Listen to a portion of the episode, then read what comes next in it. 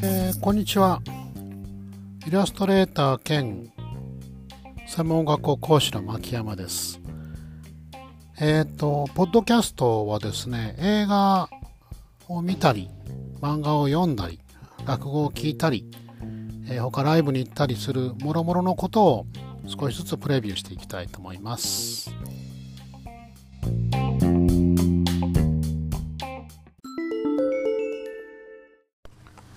アウトローです。監督出演はクリント・イーストウッド、ななじゅうろくねんのアメリカ映画です。もうこの頃はほとんど西部劇は作られなかったのですが、アメリカ建国にひゃくねんを、えー、記念してですね、作られました。えー、ミズーリ州で、えー、妻子と一緒に暮らしている若き農夫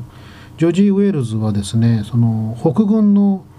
レッドレッグス、赤足隊という、まあそのなんていうんですかね、ならず者集団みたいなのがいたんですが、えー、彼らが襲ってきてですね、その妻子を殺されて、えー、ジョージ・ウェールズ本人もですね、傷を負ってしまうんですね。その後復讐の鬼と化してですね、南軍のそのゲリラ組織と、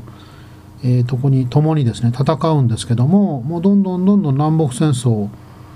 を終わり頃ですね、追われてですね、えー、仲間はみんな投降してしまうんですが、もうたった一人ですね、こう戦っていくというですね、こう寡黙でもう非常に孤独なヒーローなのですが、もう拳銃の腕はよくもう常に頭が回ってですね、危機を突破していくっていう、もうぴったりのヒーロー像なんですね。でね、面白いのはですね、その旅をしていく途中で仲間がどんどんどんどん増えていくんですね。インディアンの老人であるとかですね、インディアンのその虐待されていたあの交易所の若き女性とかですね、あのカンサスの移民なんですけども、そのこう馬車で移動中にですね、えー、夫を殺された、えー、こううるさいおばあさんとですね、その娘の白人女性で、あとこう犬とかですね、あと中年の牧童とかどんどんどんどん増えていって、その疑似的のファミリー家族を作っていくっていうのが非常に面白いんですね。で、昔見てですね面白かった記憶があったんですが、見直すとほとんど覚えてなかったんですね。えー、二丁拳銃であるとかですね、そのガンファイトも結構いいな、風景も素晴らしいなっていうのは、その見直して初めて、えー、分かりました。えー、馬を倒したりですね、例えばその砂漠の中で馬ごと転げ落ちたりするシーンも非常に美しくてですね、なんかこうクリント・イーストウッドも若い、ねえー、ただちょっとですね、女性に対してのその ディーブイ とかですね、そのレイプシーンなんかちょっとね、なんかこう見るに耐えないところもあるんですが、それもひっくるめてですね、その西部、荒々しい西部であるっていうクリント・イーストウッドのそういう見方なんだろうと思います。もう非常にいい映画ですね。もうヒーロー譚としてはもう素晴らしい、よくできてます。見直して分かったんですが、その西部劇にとどめを刺したと言われるですね、イーストウッドの許されざる者、アカデミー賞を取りましたけども、その許されざる者の前日譚のような話なんですね。えー、この主人公のジョージ・ウェールズが年を取って許されざる者の主人公になったような、えー、気がします。続けてみると非常に良いのではと思います。非常にいい映画です。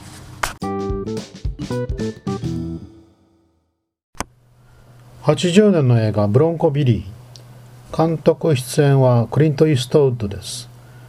えー、ワイルドウエストショー、要するにあの西部劇の曲乗りや、えー、曲打ちを見せるサーカスのような、えー、なんていうかな、こう芸人たちがいるんですが、まあ、行く先々でこうテントを張ってですね、えーまあ、こう見せていくんですけども、ちょっとこう物悲しい雰囲気なんですね。要するにこう時代劇というか西部劇としてはもう古いし、子供はね憧れで、えー、なんていうかな、ブロンコビリーに群がってくるんですが、大人から見るとちょっと物悲しい感じに、多分わざと撮っているんでしょうけども。えーまあ、団員たちはですね、みんなこうくせ者ぞろいといいますか、まあ、だんだん分かってくるんですが、こういろんな過去があってですね、で旅をしていってこう疑似家族を作っていく、国連統一党とはこういう話が非常に好きなのですが、そこにですね、その生意気な、えー、お金持ちの女性、えー、っていうか娘ですね、あのソンドラ・ロックが出てくるんですけども、あのなんというかな、もうパターンっていうか典型的な話なんですね。その愛のないお金持ちの娘がですね、えー、疑似家族の中に入ってだんだん仲間になっていって本当の愛を知るっていう、まるでハーレクインロマンスのような映画なんですけども、ちょっとコメディなのか、えー、なんていうかちょっと荒いところがあってですね、結構面白いところとちょっと非常にこうバラバラな感じがするんですが、まあ、軽い映画 B 級映画としては非常によくできています、えー、クリント・イーストウッドは非常に若い、ね、まるでこう見直して分かったんですけど、あのトイ・ストーリーのウッディそっくりなんですね。まあウッディが多分クリント・イーストウッドのえー、なんていうかな、モデルにしたような気もします。えー、ソンドラ・ロックはですね、まあ、ずっとクリント・イーストウッドの愛人で、えー、ダーティー・ハリーフォーとかですね、なんていうかガントレットとか出て非常に仲睦まじかったんですけども、その頃の映画ですね。まあ後にドロドロのこう大変な別れ方をするんですが、それを考えるとですね、なんとなくこう隔世の感があるような映画です。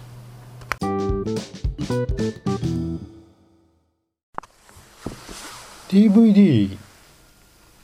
えー、ヒアアフターです。監督はクリント・イーストウッド、えー、去年か一昨年ぐらいの映画だと思うんですが、ヒアアフター、要するに来世ですね、来世、あの世、えー、そのそういうふうにこう関した映画なのですが、それがですね、非常にこうなんというかな、普通だったらこうオカルトチックといいますかですね、そのまあ丹波哲郎のね、えー、死んだら驚いた、ね、大霊界と同じような話なんですが、もうそのクリント・イーストウッドのこう職人芸といいますかですね、そのそういう映画的なねこう撮り方がもう本当にもうパーフェクトと言ってもいいぐらいの、あの力強い映画でした。でほとんどドラマはドラマチックな場面というのは、そのオープニングのですね、その津波のシーン、アジアでの津波のシーンなんですが、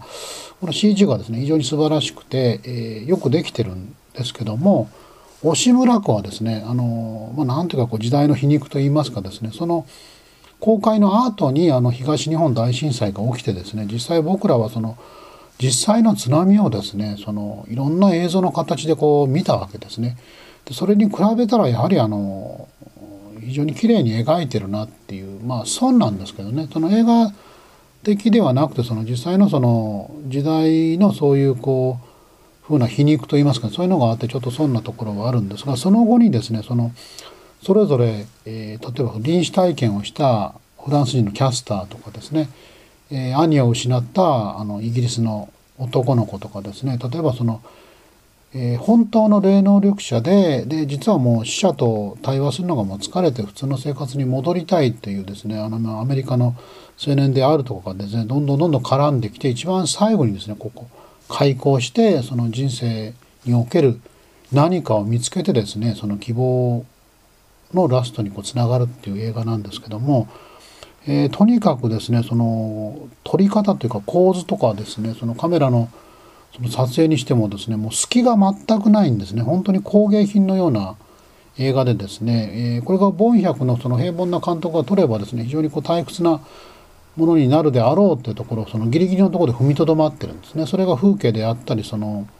何ていうかこう音楽であったりですね、まあ例えばその監督のこう傷つき失っ何か愛する何かを失った人々を見るその視点というのがですね、非常にこう優しくてこう神のごとき、えー、視点なんですね。それがもう非常にこう素晴らしくてですね、本当にクリント・イーストウッドは若い頃はもうスターでですね、えー、なんていうかな、マカロニウエスタンから、えー、ねあのダーティー・ハリーからっていうふうに出演してもスターでしたが、制作者としてやっぱりこう非常に着実な歩みを続けていってですね、で昔の映画もやっぱ面白いんですね。あの僕が好きなのはアウトローといってこうやっぱりこういろんな人たちが集まって、えー、疑似家族を作ってっていう話なんですけど、非常に面白くてですね、そこからもうあんまりテーマ的には全然ブレてなくて、ずっと同じような映画を作ってる人なんですけども、非常にこうヒアアフターおすすめです。あの感動します。いい映画を見たなっていう感じで、あのなんていうかな、見ていただければと思います。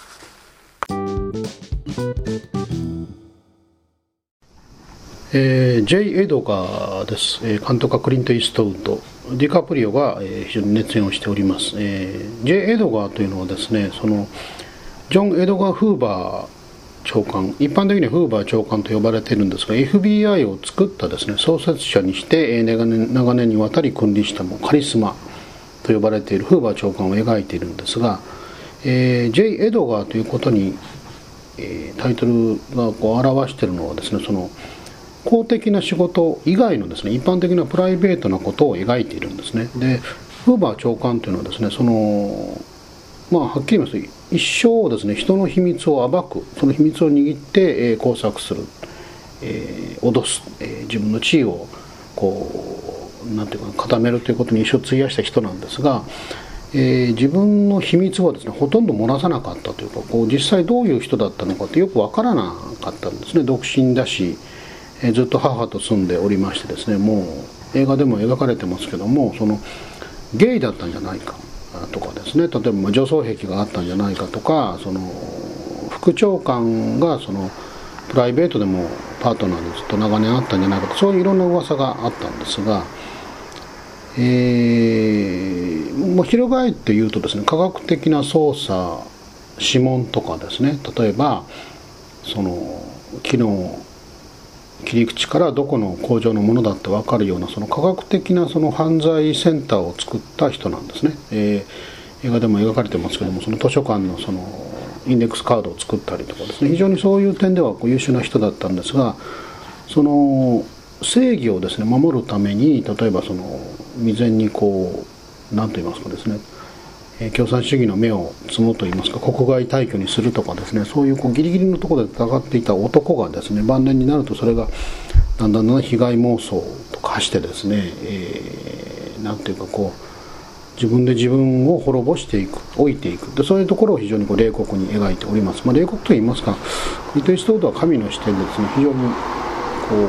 うそういうこともやむを得なかった時代から、だんだんそれが時代とずれていった、そのそういう法を司る男といいますかですね、法をはみ出す正義の見方、つまりこうダーティーハリーがだんだんだんだんこうずれていったところをちゃんと描いているんですね。で、えー、まあ見た方は分かるんですけど、市民権、えーっとね、あのオーソン・ウェルズが撮った伝説的な、えー、ハースト新聞を描いた市民権なんですが、これとよく似てます。えー、要するにカリスマは実はえー、私生活で非常にこう孤独である、孤独をして戦い続けているっていうふうな、そういうふうなテーマで描いております。えーまあ、ゲイを匂わせる部分はほとんどないのですが、えー、匂わしてるとか、まあ、キスシーンとかそういうのがあってですね、えー、見終わるとですね、例えばハンカチを元にして出会って、それから別れる時もハンカチがあると、こう非常に時代的なメロドラマのような感じでした。えー、ただ時間軸の系列はちょっと分かりづらくてですね、それが非常にもったいなかったなって気がするんですが、なかなか良い作品でした。